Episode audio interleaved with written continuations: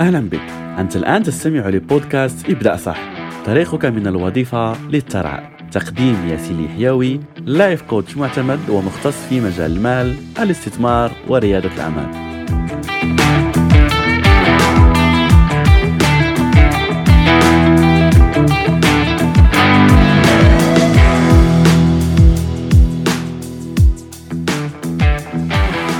السلام عليكم ورحمة الله وبركاته. أهلا بك من جديد في بودكاست ابدأ صح، ولازلنا مكملين وقربنا على النهاية، وصراحة يحز علي على أن ننهي هذا البرنامج. أعتقد اعتدنا على بعض، شخصيا اعتدت يوميا على أن يكون عندنا هذه الحلقات، وكذلك أتواصل بالعديد من الرسائل من أشخاص اللي أصبحوا معتادين على سماع هذا البرنامج. لكن أكيد بالمناسبة سيكون عندنا لقاء احتفالي وفيه مفاجأة والعديد من الأفكار الجديدة التي سنناقشها حول موضوع هذا الوفرة. سيكون عندنا بعد شهر رمضان إن شاء الله، سنقوم بالإعلان عليه في الأيام المقبلة، فهذه مناسبة على أنك تتابع الحلقات المقبلة لكي تكون حاضر معنا وتستفيد من هذه المعلومات التي سنقوم بمشاركتها، وكذلك لنحتفل بهذا الاستمرارية وبهذا البرنامج الذي قدمناه طيلة هذا الشهر. حلقة اليوم سنتكلم فيها عن بعض الأمور التي تمنعك من تحقيق الوفرة، تمنعك من تحقيق الثراء، وتترك الأشخاص يبقوا في مكانهم بدون الوصول للأهداف التي وضعوها. فيجب أن تعرف على أنه الله سبحانه وتعالى خلقك وخلق العقل بطريقة على أنه يحميك. فكيف تتم هذه الحماية؟ تتم عن طريق ما نسميه دائرة الراحة ولا الكومفورت زون. فهذه الدائرة هي التي يستغلها عقلك، على أنه العقل يحب أنك تبقى في الأشياء اللي أنت متعود عليها بحيث تبقى في دائرة الأمان بالنسبة لك. فبالتالي أي شيء جديد تحب أن تقوم به فتجد دائما على أن عقلك يمنعك من هذه التجربة عن طريق العديد من الأفكار، وسنناقش بعضها طيلة هذه الحلقة. فبالتالي قبل أن نبدأ في هذا أريدك أن تعرف على أن هذا الأمر عادي جدا لما تجيك فكرة جديدة. والآن متأكد على أن العديد من الأشخاص يحس ممكن في هذا البرنامج بعدم الراحة والعدم الارتياح لسماع هذه الحلقات، وعلى أنه هناك صراع داخلي. فكل هذا أمر عادي جدا، هذا فقط إحساس لما تخرج من هذه دائرة الراحة، سواء عن طريق السماع بعض الأفكار الجديدة ولا حتى بعدها في تطبيق هذه الأفكار في حياتك اليومية. فمن بين هذه الأفكار التي تظهر في العقل هي الخوف من أشياء ستحدث مستقبلا. وهناك مقولة جد رائعة على أنه العديد من الأفكار التي نخاف منها والعديد من التحديات التي نخاف أن تقع لنا في الحياة تبقى فقط في مخيلتنا ولا تحدث أبدا في الواقع. فالعقل لكي يحميك يعطيك بعض الأحيان إشارات الخوف على أنه لو قمت بهذا ممكن تضيع أموالك، لو فتحت مشروع ممكن أن تفشل، والعديد من الأمور. وكما ذكرنا الخوف ليس دائما خوف من الفشل، فهناك العديد من الأنواع من الخوف، ومن بينها كذلك الخوف من النجاح. ممكن تقول لي هل ممكن شخص يخاف من النجاح؟ نعم ممكن.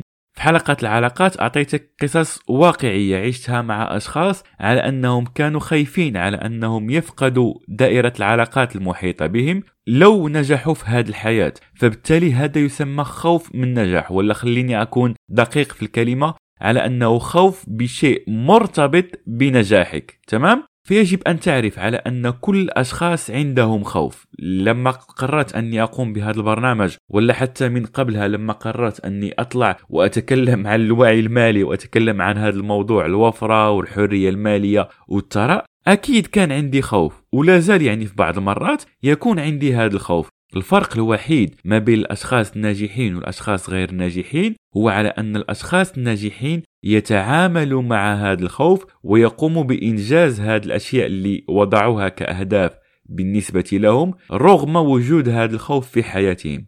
والمناسبة هذا وضعت فيه العديد من الفيديوهات حول كيف ممكن أن تتحدى خوفك. فالمهم على أنك تعرف هذا الخوف، هل هو خوف من النجاح؟ هل هو خوف من الفشل؟ هل هو خوف من التعليقات السلبية حول مشروعك؟ هل هو خوف من كذا وكذا؟ فيجب أن تحدد هذا الخوف بدقة، وبعد ما تحدده بعدها يجب أن تواجهه وتتعامل معه. وكي لا نطيل عليك في هذه الحلقة أدعوك لمشاهدة الفيديوهات على قناة يوتيوب. هذا من جهة. هناك أمر كذلك يقوم به العقل لكي يبقيك في دائرة راحتك، وهو البحث عن الكمالية. فلما تجي تبدا يقول لك انت لست مستعد. وبالمناسبه يعني انا هذا عانيت منه شخص، يعني انا شخص كنت ابحث دائما على اني اقدم افضل شيء، اقدمه بافضل صوره ممكنه، وبالمناسبه هذا لازلت اقدمه الان، يعني اي شيء احاول ان اقدمه فانا احاول ان اقدم فيه افضل ما عندي. كذلك هذا البرنامج رغم أنه برنامج مجاني لكني أتعامل معه كأنه برنامج مدفوع، فبالتالي أقدم فيه كل المعلومات اللي عندي، كل وقت الذي لدي. لكن لما تجد نفسك تريد أن تفتح مشروع ولا تبدأ استثمار ولا يعني حتى تغير عملك، فكن متأكد على أنه سيظهر لك بعض الأفكار على أنه لا، وانتظر ليكون عندك الأدوات المناسبة لكي تبدأ، وانتظر لكي يكون عندك متابعين لكي تبدأ، وانتظر لكي يكون عندك كذا لكي تبدأ، ولا أنت لست مستعد 100% لكي تبدأ، وشوف هناك يعني شخص آخر بدأ، وهل أنت يعني في نفس المستوى هاد الأشخاص اللي موجودين حاليا؟ فكل هاد الأفكار وهاد الأمور لكي يظهر لك على أنك لست مستعد وتبقى تنتظر الكمالية. تذكر على أن الكمال لله عز وجل، وتذكر هاد الكلمة وهاد الجملة الرائعة جدا التي تقول لا يجب عليك أن تكون عظيم لكي تبدأ، ولكن يجب أن تبدأ لكي تصبح عظيم. فتذكر على أنه المهم هو أن تبدأ، المهم هو أنك تضع نفسك في هذه المرحلة. لما تبدأ ستجد بعدها على أنك تحتاج كذا، تحتاج هذه المعلومة، تحتاج مثلا تسويق، تحتاج ممكن علاقات، تحتاج لكي تفهم مثلا في مجالي، تحتاج لكي تفهم كيف تصور فيديوهات، كيف تعمل برنامج بودكاست، كيف تناقش بعض الأفكار، كيف توصل هذه المعلومات بطريقة بسيطة للمستمعين. فكل هذا يأتي مع الوقت، فلا تضع نفسك يعني في الكاتيجوري على أنك أنا لست مستعد بعد. كن متيقن على أنك طالما أنك تؤخر ولا تؤجل هذه الفكرة ستظهر لك معيقات أكبر وأكبر، فبالتالي اختصر عليك الوقت وابدأ بالمؤهلات وبالأدوات التي أمامك وبين يديك الآن. ولما تبدأ لا تقع في الفخ الثالث الذي سنناقشه في هذه الحلقة، وهو الخوف من الأخطاء. هل تعتقد على أن هذا البرنامج لا يوجد فيه أي خطأ؟ أكيد هناك بعض الحلقات اللي لما سمعتها، حتى أكون معك صريح، كان فيها بعض المشاكل يعني في الصوت، وبالمناسبة لم أريد أن أعيدها لأني لم أكن أبحث عن المثالية في هذا البرنامج.